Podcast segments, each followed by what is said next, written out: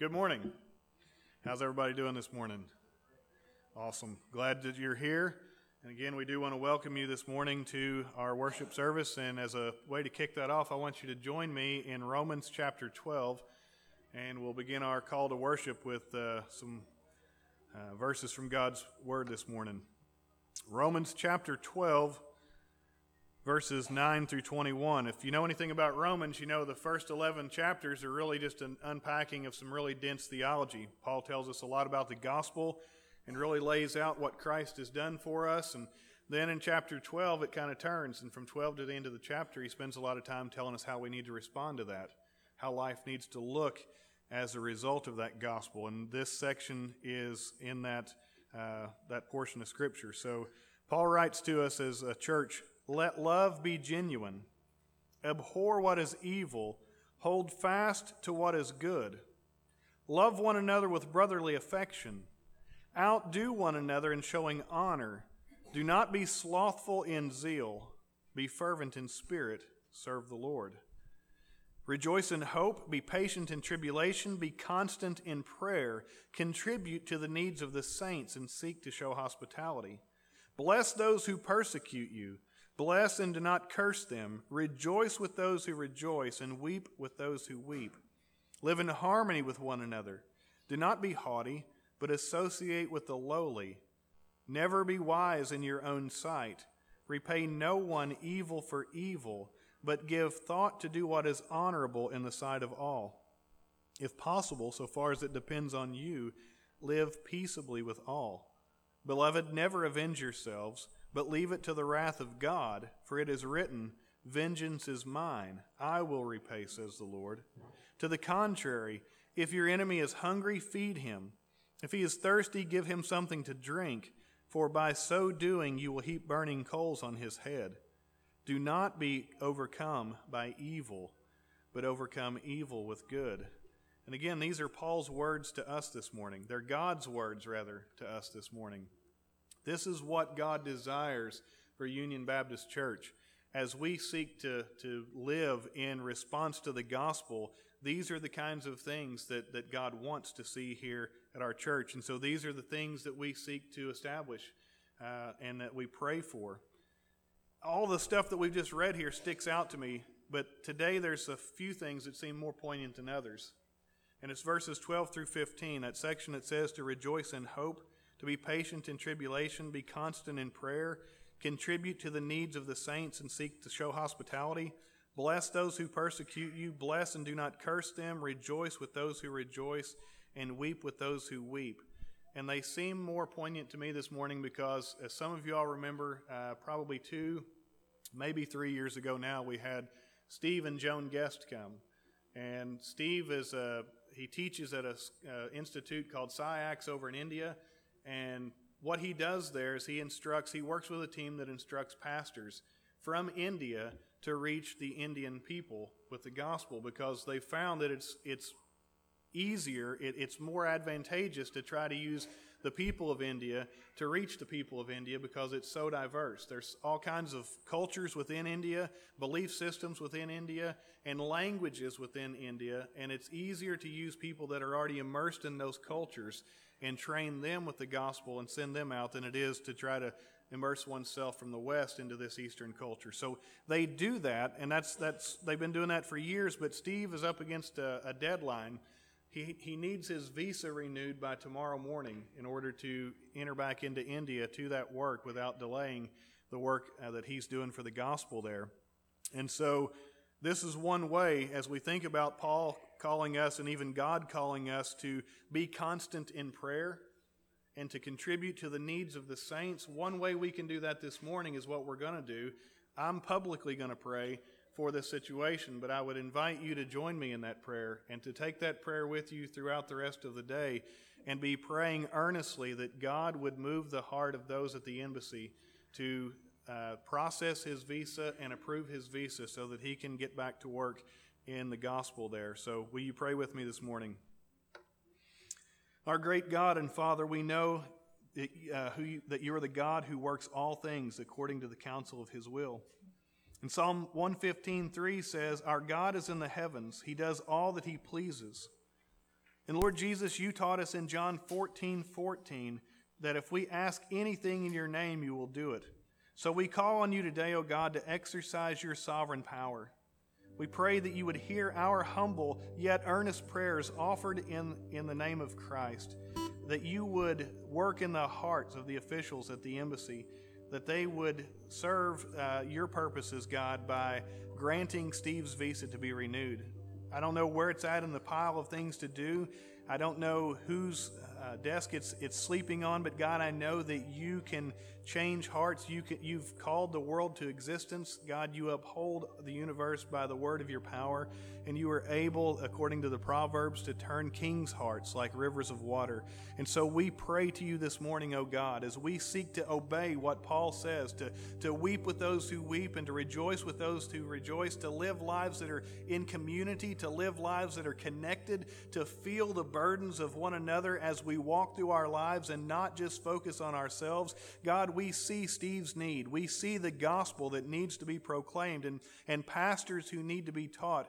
And we know that you have used Steve and Joan to, to do this work, and we pray that you would grant that this visa be uh, processed and that he would be given clearance, oh God, to enter back into that work without delay. And we ask that you would do this for your glory. God, we also confess that, uh, that we are not uh, known for outdoing one another and showing honor that we are not known for being constant in prayer here at Union Baptist Church, that, that so many of these things that, that Paul says we ought to be about are not what, what uh, people who come to visit walk away seeing in our congregation. And so, God, we confess that we are not where you want us to be. We are not a warm church as, as warm as we ought to be.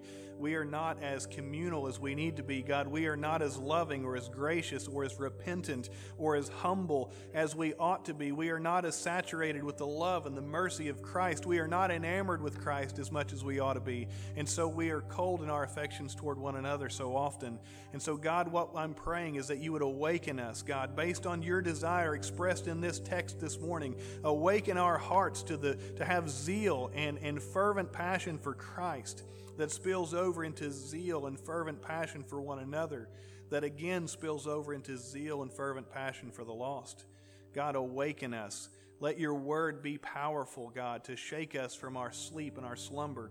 God, do not let us walk out of here this morning without our lives being changed and our habits being challenged by the Spirit of God who desires to change lives. Lord, remove our restraining hands because we know that ultimately you cannot be stopped, Lord, and we pray that you will not be stopped. We pray that you would subdue our wills and that you would cause us, God, to desire what you desire. And we ask it in Christ's name. Amen. Maybe you've come here after a week of, as we talked about in Sunday school, living in the flesh or living in the spirit. And maybe some of you are here uh, this morning and you're coming in after struggling with the flesh this week and giving into the flesh and not walking by the Spirit. And so uh, I'm going to pray as I'm leading us in prayer. Uh, maybe you should take this opportunity to make that song a prayer that you are genuinely praying to the Lord that He would cleanse and purify, that He would forgive and, and allow you to walk by the Spirit. Let's pray. Lord, we come to you this morning and we, we confess that so often we're limited in our perspective. Lord, we we so often keep our eyes focused on ourselves and what's going on with us and, and even uh, on our own church and the own, our, our own ministry that we're seeking to do. Lord, we fail to lift our eyes and see that your kingdom is far greater than just Union Baptist Church. And we want to pray this morning that you would give us eyes to see that mission, eyes to see that kingdom that expands not just in, in this one location, but in places all over the world. Lord, there are, there are places all over the world today that the gospel is going to be preached, disciples are going to be made, uh, community is going to be happening. And we just pray, Lord, that your spirit would be at work. We pray as we give that you would bless those missionaries that we're seeking to support. Uh, many of them, Lord, their, their, their work is just getting started. It's small. Lord, we pray that you'd bless them, allow them to see fruit, allow them to see people come to Christ. Uh, open the eyes of sinners, draw them into your kingdom. Encourage, Lord. There, there are some missionaries, some pastors around the world right now that are discouraged. Uh, and Lord, we pray that you'd lift them up, that you would uh, encourage them, uh, that you would comfort them. Lord, we pray there are some in certain parts of the world that are going to meet today, and their very meeting uh, is a dangerous act. Lord, if they are discovered, they, they, they could be imprisoned, they could be fined. Uh, it, it, could be a very difficult time. Some of them, Lord, in some places could even, uh, by meeting today, uh, be risking their lives. We pray that you'd be with those believers. Strengthen them, Lord. What courage it takes. What love for you does it take, knowing that meeting together with other believers could cost you your life. Just be with them today, Lord. Be with those brothers and sisters in places like that. Use our offerings and our tithes this morning to, to be able to continue to support works in those regions. And we do pray, Lord, that your kingdom would spread and that it would advance all over this world. And then finally, Lord, we do pray that if there are any here that we're, we're coming in after a week of not really walking in the Spirit, we pray for your forgiveness we know that your word tells us if we confess our sins, that you're faithful and just to forgive us our sins and to cleanse us from all unrighteousness. I pray right now that you would do that in my own heart and in the hearts of others here today. That as we join together, as we continue to sing, as we give, as we hear your word preached, we would do it from hearts that are renewed and refreshed, uh, having experienced once again the forgiveness of our sins. We pray all of this in Christ's name. Amen right, our children can head out at this time with Miss Alexa. And uh, as they're headed out, if you would, go ahead and grab your Bibles, and we'll be back in the book of Ephesians this morning again. Ephesians chapter 2. And we're going to read verses 1 through 10 again, uh, but our focus today will be verses 4 through 7. And uh, so, as you can tell, you know, we've been through these verses a little bit before. Um, but what we're seeking to do in this series through the book of Ephesians is just to slow down a little bit and to really dig in. There, there's so much truth in the book of Ephesians. If we want to know who God is, who we are, what has occurred in our salvation, the book of Ephesians is one of the richest and deepest books. And it, it would be easy to just you know, sort of slide over and you could pick up a few, uh, a few things off the surface there. Uh, but we just want in this series just to, to dig a little deeper and see some of the other truths that are there, uh, that it takes maybe a little more time and a little more intention to do that. So we're in Ephesians chapter 2, beginning at verse number 1. You remember these first two words are emphatic from last week, if you remember that. But if not, if you weren't here, now you know. So He's turning from Christ, and now he says, And you were dead in your trespasses and sins in which you once walked, following the course of this world, following the prince of the power of the air, the spirit that is now at work in the sons of disobedience, among whom we all once lived in the passions of our flesh, carrying out the desires of the body and the mind. And we were by nature children of wrath like the rest of mankind. Now, our passage this morning, last week we looked at you and you, but now verse 4 But God, being rich in mercy, because of the great love with which He loved us, even when we were dead in our trespasses, made us alive together with Christ. By grace you have been saved. And He raised us up with Him and seated us with Him in the heavenly places in Christ Jesus so that in the coming ages he might show the immeasurable riches of his grace in kindness toward us in Christ Jesus. For by grace you have been saved through faith. That is not your own doing, it is the gift of God, not a result of works, so that no one may boast. For we are his workmanship, created in Christ Jesus for good works, which God prepared beforehand that we should walk in them. So let me just take a brief second just to remind us what the context of this is. It actually goes all the way, the context goes all the way back to chapter 1, where Paul says, I'm praying for you. Ephesian believers, I'm praying for you. And the substance of that prayer is, he says, I'm praying that you would receive a spirit of wisdom and of revelation. So he's praying that the Spirit would reveal some truths to them. And we, we saw that they already knew those truths, at least in part. So, so he's praying for a richer, a deeper, a surer, more full kind of knowledge of these realities. You see that back in uh, verse 16 of chapter 1. I do not cease to give thanks for you, remembering you, you in my prayers. And what am I praying? Verse 17 that the God of our Lord Jesus Christ, the Father of glory, may give you the spirit of wisdom and of revelation in the knowledge of him. He, he says, I want you to have your eyes open. In verse 18. And he's, he says, I want you to know three things and we looked at those. Having the eyes of your hearts enlightened that you may know one, what is the hope to which he has called you? Number two, what are the riches of his glorious inheritance? And number three, what is the immeasurable power at work in Christ that, that is toward you? Let me just read that because I'm butchering it here. And what is, verse 19, what is the immeasurable greatness of his power toward us who believe? And so, really, from there on, into even into our chapter, he's explaining, he's saying, I want you to know the power of God that is at work in your life. And the rest of this whole section, the rest of chapter one and even into chapter two, he's explaining what that power is.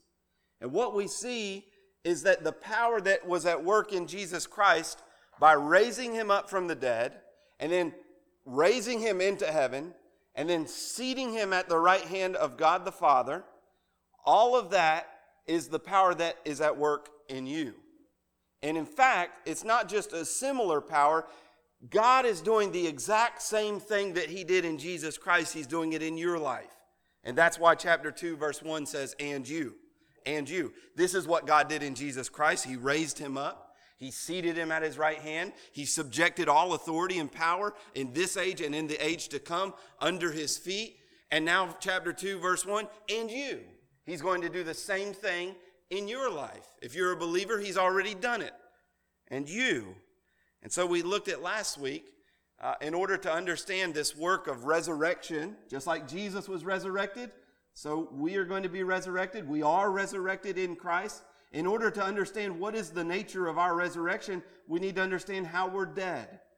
These things that happened to Jesus physically happened to us spiritually. Jesus was physically dead and God raised him up. We are spiritually dead. We're dead, chapter 2, verse 1, in our trespasses and in our sins. Apart from Jesus Christ, you have no spiritual life. We saw what the nature of, it, of that deadness was. We saw kind of the bad news of it. The reason that we are dead is because we're under the power of the world. Do you see that in, in verse 1? You're dead in your trespasses and sins in which you once walked following the course of this world. The world exerts an unbreakable influence upon those who are outside of Christ, all of us who were at one time outside of Christ. Apart from Jesus Christ, you cannot break away from the power of the world. We follow the course of this world. And this world we know is opposed to God. It's opposed to His laws. It's opposed to His ways. And in our natural condition, in our natural estate, we just simply follow along with the world until God breaks in. And like we just like we were just singing, Praise the Lord, I saw the light. The light of the glorious gospel shines into our hearts, and we see the foolishness and the brokenness and the emptiness of this world, and then we're freed from it. But now I'm jumping ahead. That's the first reason we're dead. The second reason we're dead in our sins is not only because we follow the world, but because we're blinded by Satan. Look at verse 2 again. In which you once walked following the course of this world, following the prince of the power of the air, the spirit that is now at work in the sons of disobedience.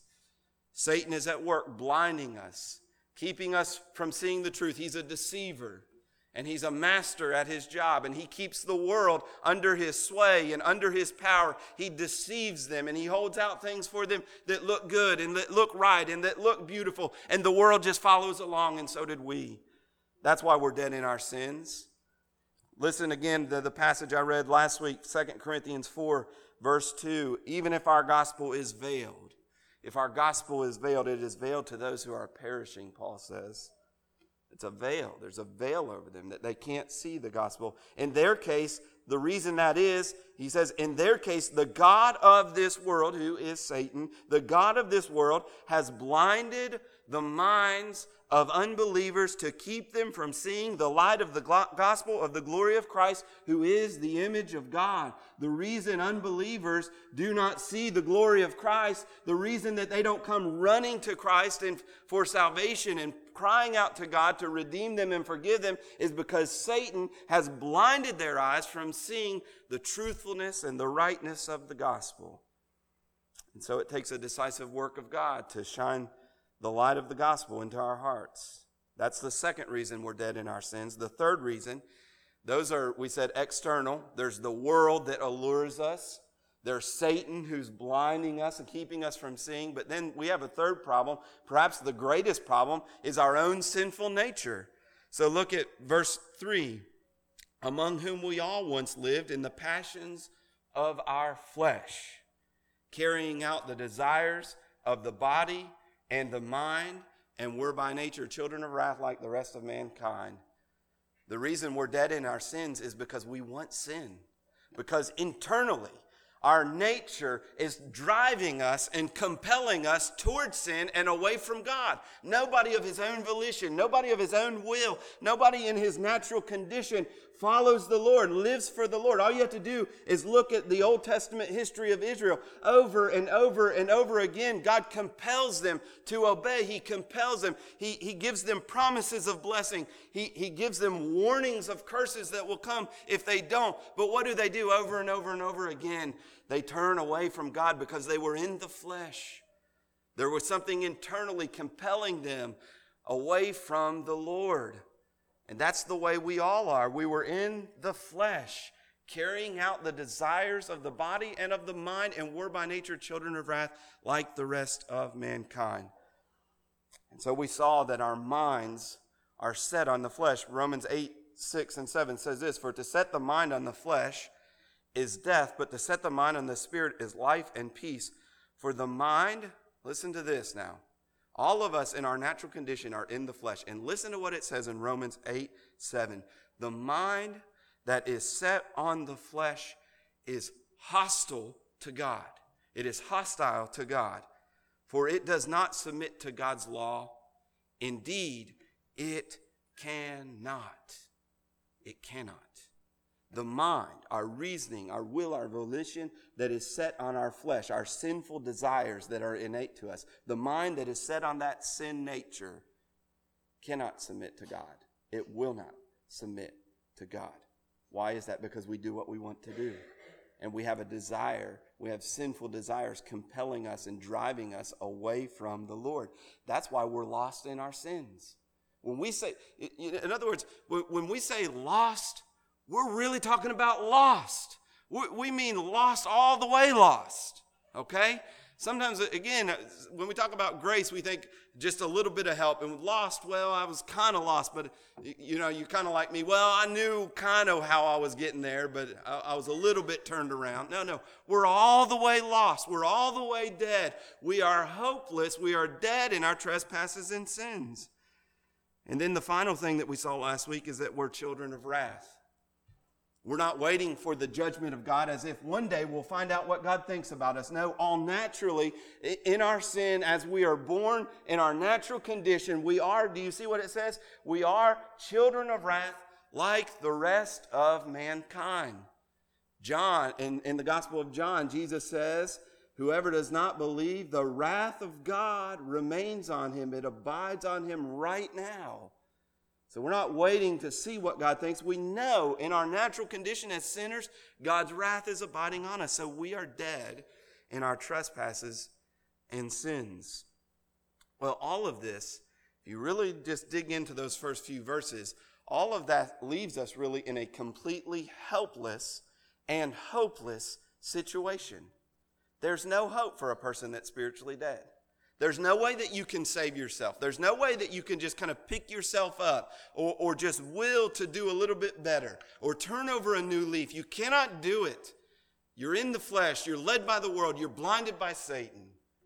Your only hope is that something outside of you, a force that is greater than all of those things, reaches down and saves you. And again, when we use the word save, we really mean saved. That you were desperate, that you were hopeless, and that apart from God there was no hope. And that's what we see in verse 4. So verse 1 began, and you, but now verse 4 shifts our attention away from us and says, but God. And that's the title of our sermon this morning, but God. The only hope we had. The, the only hope of us being saved, the only hope of any change occurring in our lives is that God would do something about our miserable condition that we're in. But God. You see the hopelessness even in verse 12. Jump down to verse 12. Remember, of chapter 2, that is, remember that you were at that time, talking about before their salvation, you were at that time separated from Christ, alienated from the commonwealth of Israel and strangers to the covenant covenants of promise. And li- li- listen to this last little phrase here having no hope and without God in the world. That's where sinners are.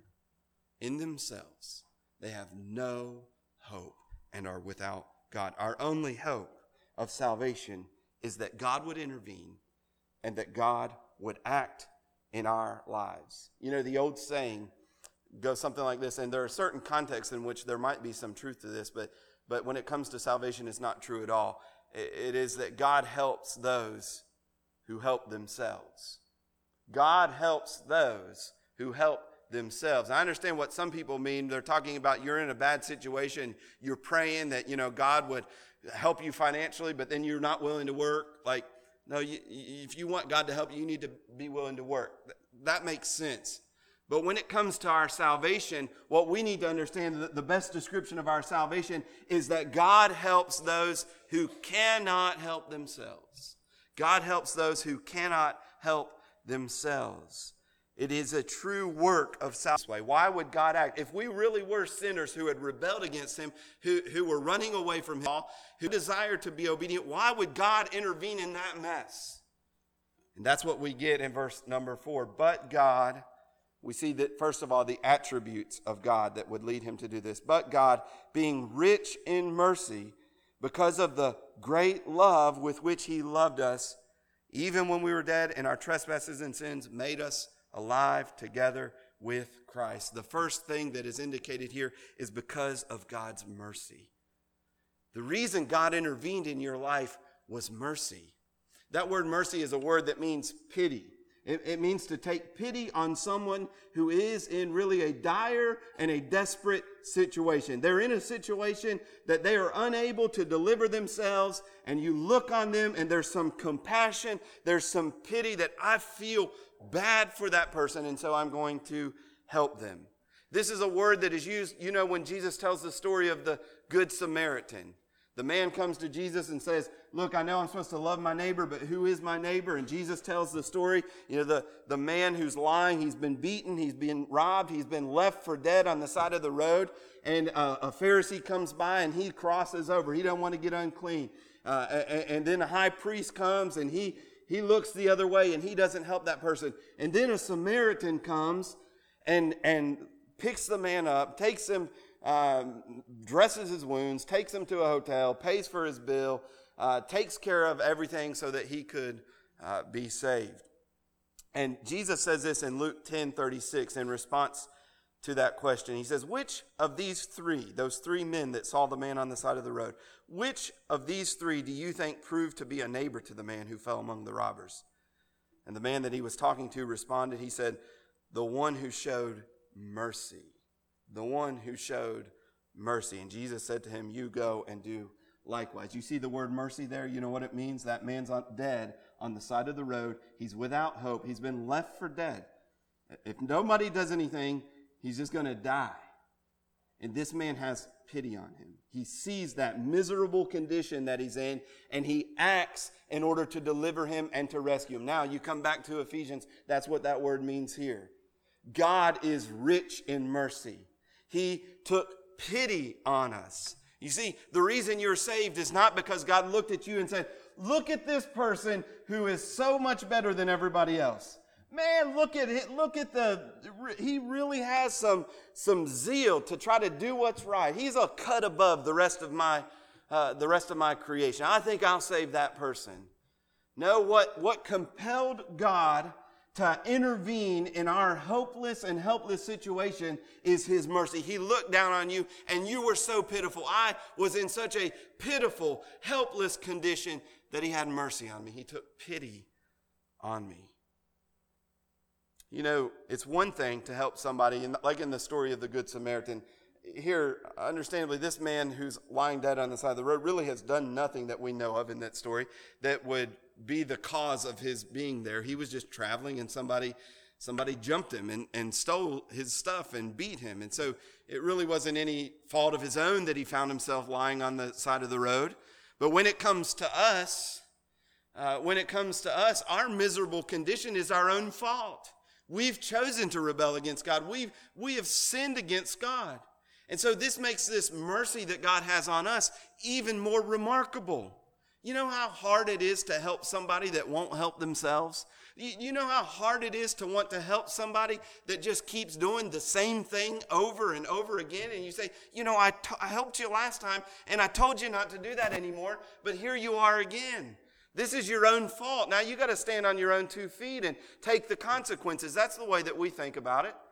But when God looked at us, he saw people who had chosen willingly, volitionally to sin against him, to rebel against him over and over and over again, and yet he still took pity on us. He still had mercy upon us.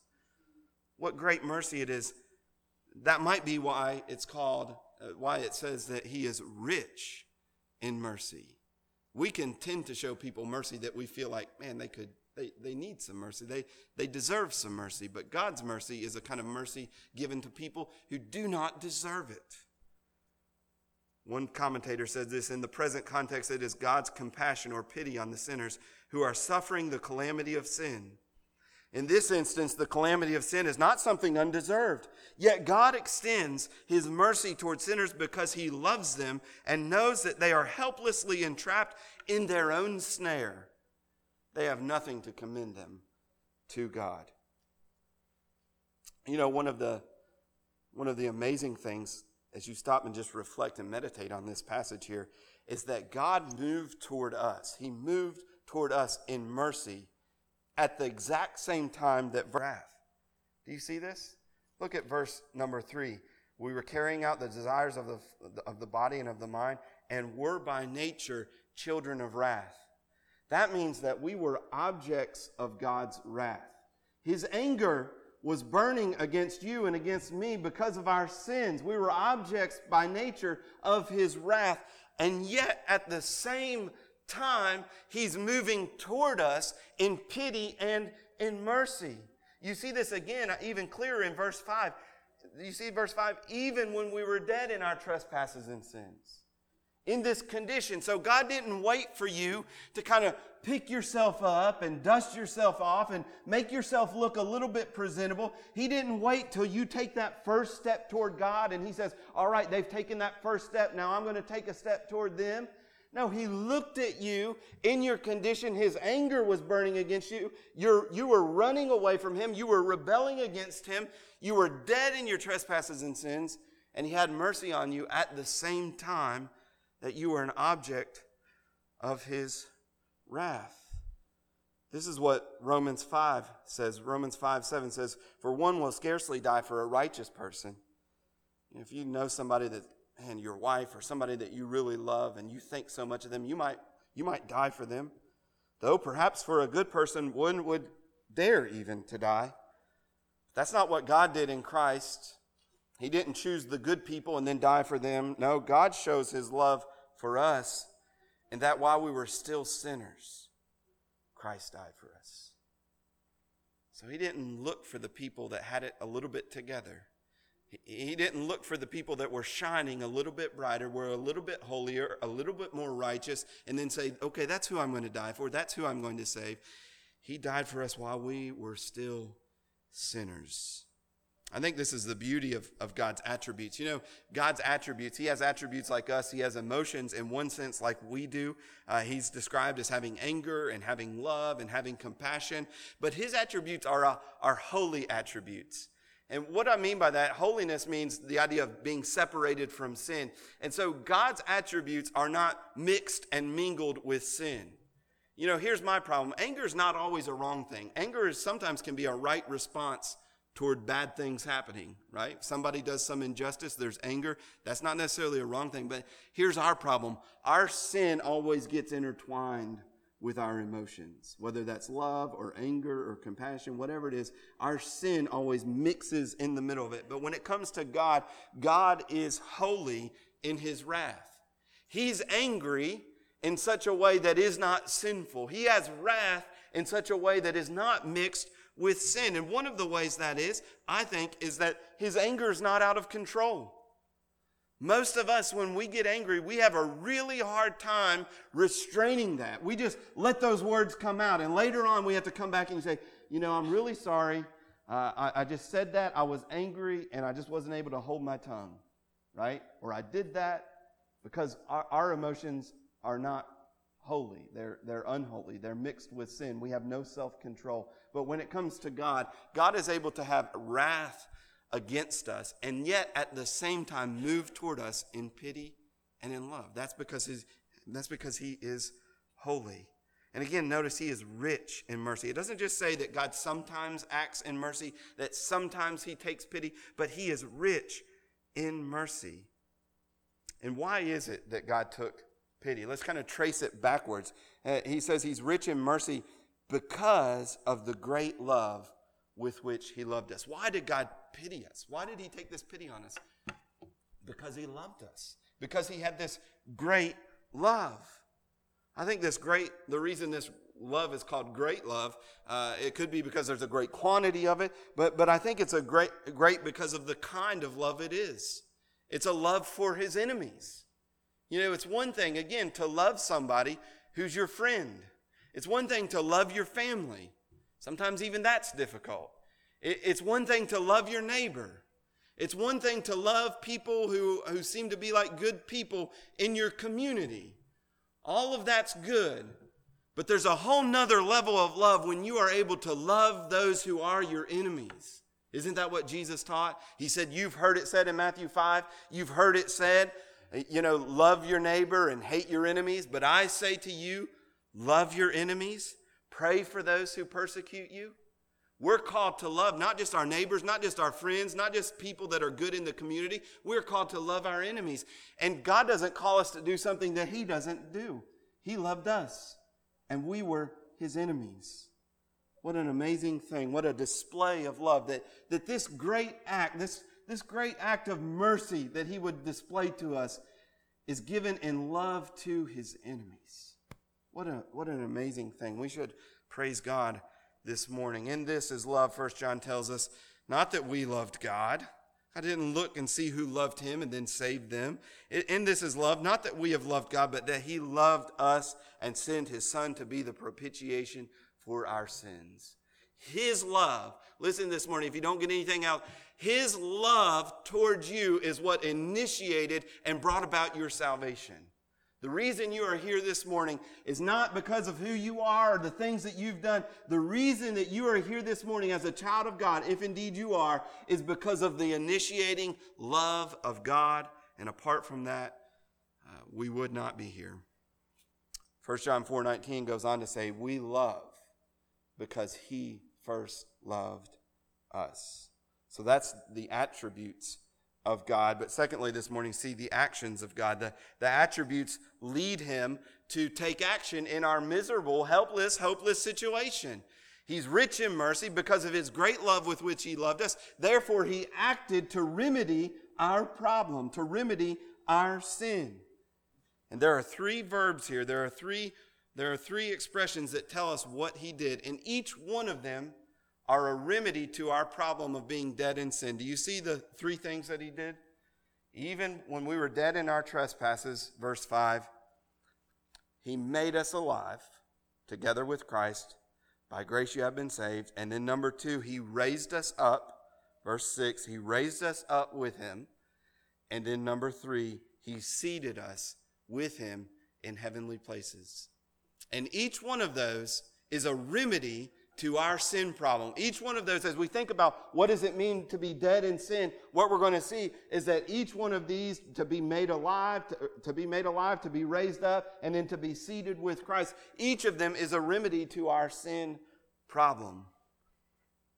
I think we, we can see that. We were dead in our trespasses and sins, it said. That was what, what our problem was. So God made us alive. It's a resurrection. We were locked in the sinfulness of this world under the sway of Satan we saw in those first few verses. Now God has raised us up out of the domain of darkness. we've ascended into heaven with Christ. We were children of wrath. That was part of our problem before. We were dead in sin. We were children of wrath. Now God has brought us into his very own presence and we are seated with Jesus Christ in heavenly places, no longer the objects of his wrath, but now the objects of his eternal kindness.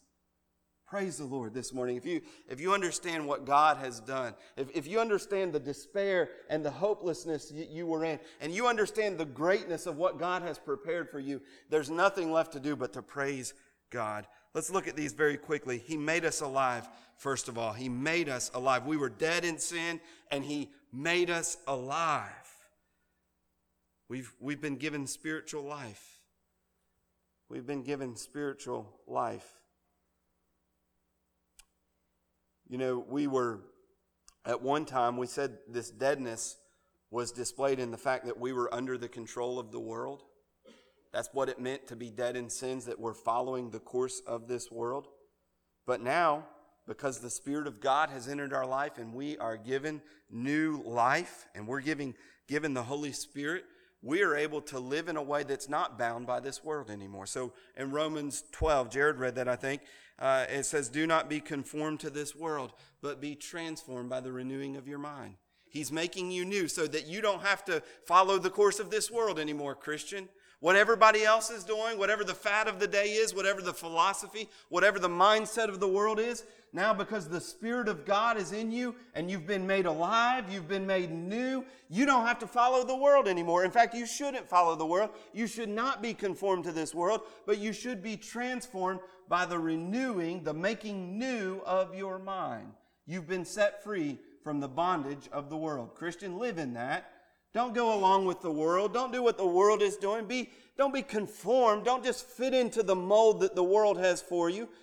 That's the, that's the way we lived before we were Christians. Now that God has made you new, be transformed by the renewing of your mind. Learn to think as God thinks. Learn to live as God wants you to live. Don't be conformed to this world, but be transformed by the renewing of your mind. So we're not dead in that way anymore. We were blinded by Satan. We said that was the second expression of our physical of our spiritual death. We were blinded by Satan to see from seeing the gospel, but now we've been given eyes to see. I'm going to read that same passage I've cited a couple times, but I'm going to finish reading it this time because it tells us the great news.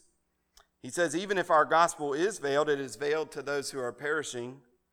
In their case, the God of this world has blinded the minds of unbelievers to keep them from seeing the light of the gospel of the glory of Christ, who is the image of God. So there was that death that we talked about. They can't see. Satan has blinded them and they cannot see the beauty of the gospel. But listen to what God does. For God, who said, Let light shine out of darkness. What's that a reference to? Genesis 1. God said, Let there be light, and light shined forth. The God who did that now has shone in our hearts to give the light of the knowledge of the glory of God in the face of Jesus Christ. You've been set free from the darkness that you were in. If you're a Christian here this morning, because God has shined the light of the glory of Christ in your heart. No longer are you blinded by Satan. You're not dead anymore. And then one more thing we said that we were in bondage to our own sinful desires. We were dead because we have this sin nature that compels us toward disobedience. But if you've been born again, if you've been made alive, like he says here, God has remedied that problem as well. Romans 6 3 says this Do you not know all of us who have been baptized into Christ Jesus were baptized into his death? We were buried, therefore, with him by baptism into death, in order that just as Christ was raised from the dead by the glory of the Father, we too might walk in newness of life. Just as Christ was raised from the dead, you have been spiritually raised and been given new spiritual life that enables you to walk in newness of life. You don't have to, listen, Christian, you do not have to give in to those sinful desires anymore. As I mentioned earlier, you know, said, well, I just got angry and I couldn't help it. I said, no, you're a Christian now. You can help it. You know, I saw that woman and she looked beautiful and man, I just have such a struggle with lust. No, you are a Christian now. The Spirit of God's in you. You have new spiritual life. You've been raised with Christ. You have the ability now, as one who has the Spirit of God, to overcome that temptation. We've been given, so no longer are we dead in our sins. No longer are we unable to fight sin. And then, thirdly, or secondly, rather, we've been made alive, we've been raised with Christ. This is the second word here. We, we've been raised with Him. Uh, the second uh, word also, I think this includes not just the idea of being raised. I don't think he's saying the same thing again. You were made alive and you were raised. To be raised, I think here has more than just a resurrection. I think he's talking about ascending into heaven. Christ in chapter 1 was raised up into heaven. He was he ascended into heaven. And so we in a sense because of our union with Christ have been raised with him. We are in a sense in heaven with him. I think we see this in Colossians chapter 3. It says this, if you've been raised with Christ, seek the things that are above where Christ is seated at the right hand of God.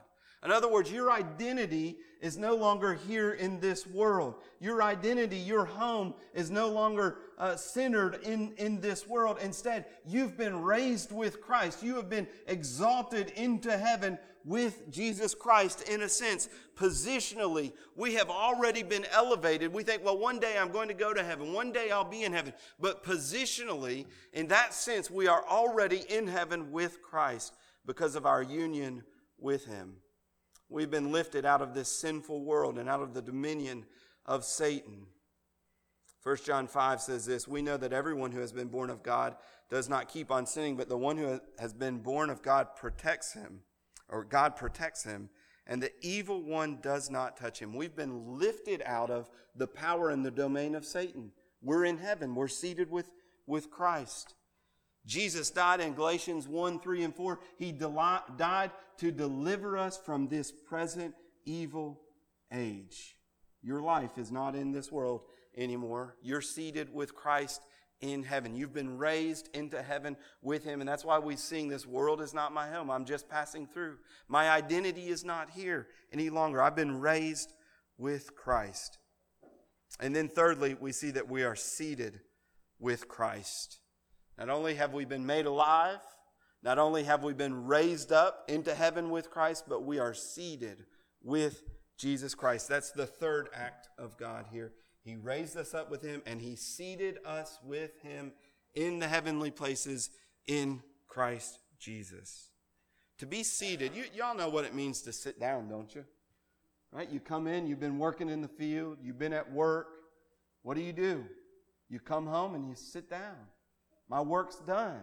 I can rest. I, I, can relax. Some of you got an easy chair and you think, you know, you punch that clock, you, you do that drive home, and you're thinking the whole time, I'm going to get in that chair and I'm going to sit down because I'm done. My work is completed. And then you get home and your wife's like, I need you to do this and this. No, I'm just joking. Uh, but but uh, to be seated is, is a picture of rest, right? And that's what Christ has done. He's accomplished his work. He's seated. All right, he's not fighting anymore. He's not striving anymore. He, he completed our redemption. He ascended into heaven and he is now seated. His work is accomplished. But think about this. You are seated with him as well. The work of your redemption is done. You're secure, believer. If you truly are a believer in Jesus Christ, you are seated with him in heaven. That, that means a couple things. One, it means your redemption is done. Hebrews 10 11 says this, and every priest stands daily at his service, offering, offering repeatedly the same sacrifices which can never take away sins, talking about the Old Testament, But when Christ had offered for all time a single sacrifice for sins, he sat down at the right hand of God. Why did he sit down? Because that one sacrifice that he had, had given was enough to complete our redemption. It's done.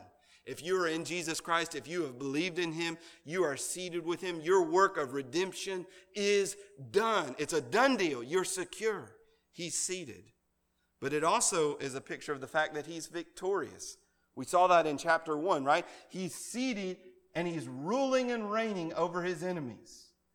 And there we are, seated with him as well. Our enemies have been defeated. Satan and the world and, and all of these things, they're defeated enemies. So when Satan tempts us and when Satan comes against us, we need to be reminded we are seated with Christ. We are in an amazingly secure position. Satan would have to be able to ascend into heaven and defeat Christ in order for your faith to be defeated. And then finally, this morning, we see the anticipation of God. So we saw his attributes, the attributes of God, the actions of God, and then very quickly here at the end, the anticipation of God. All of this is said in verse 7 so that. Why did he do all of this? What's the purpose that he's working toward for all of this? so that in the coming ages he might show the immeasurable riches of his grace and kindness toward us in Christ Jesus. What's his end goal? What is he working toward? Well, the, the end goal is that he might display his grace to us eternally. This work that he's done in your life of redeeming you and saving you and forgiving you, it's only a little foretaste. His plan is to display his grace forever and ever and ever. In the coming ages, he might show the immeasurable riches of his grace in kindness toward you. God's plan for you eternally is to show you kindness. Now, just stop again and think about that. Where did we start? We started dead in our sins, hopeless and helpless. God saved us, He made us alive, and He brought us from being objects of His wrath objects of his disdain, objects of his judgment and condemnation. He took us from that position. Now, when we end these verses, we are seated with Christ, and he is going to eternally show his kindness to you. You don't deserve it. I don't deserve it. But that's the grace that God has done in our lives. And that's why Ephesians 2 8 and 9 says, For by grace you've been saved. That whole that whole scenario that we've just talked about, that only happens by the grace of God. And what great grace it is. Pray with me this morning. Our Heavenly Father, we thank you for your grace. We thank you for this work in our lives. Lord, we confess that apart from you, uh, we would be eternally lost. We would be the objects of your wrath forever. And yet you took pity on us because you loved us. You gave us spiritual life. You raised us up from the dominion of this world, and you seated us with your Son, and you have a plan to eternally demonstrate your grace to us forever and ever. We praise you this morning for that grace. That's all that we can do. We, we praise you. You are worthy of all the glory and all the honor. Thank you for saving us. We pray it in Christ's name. Amen.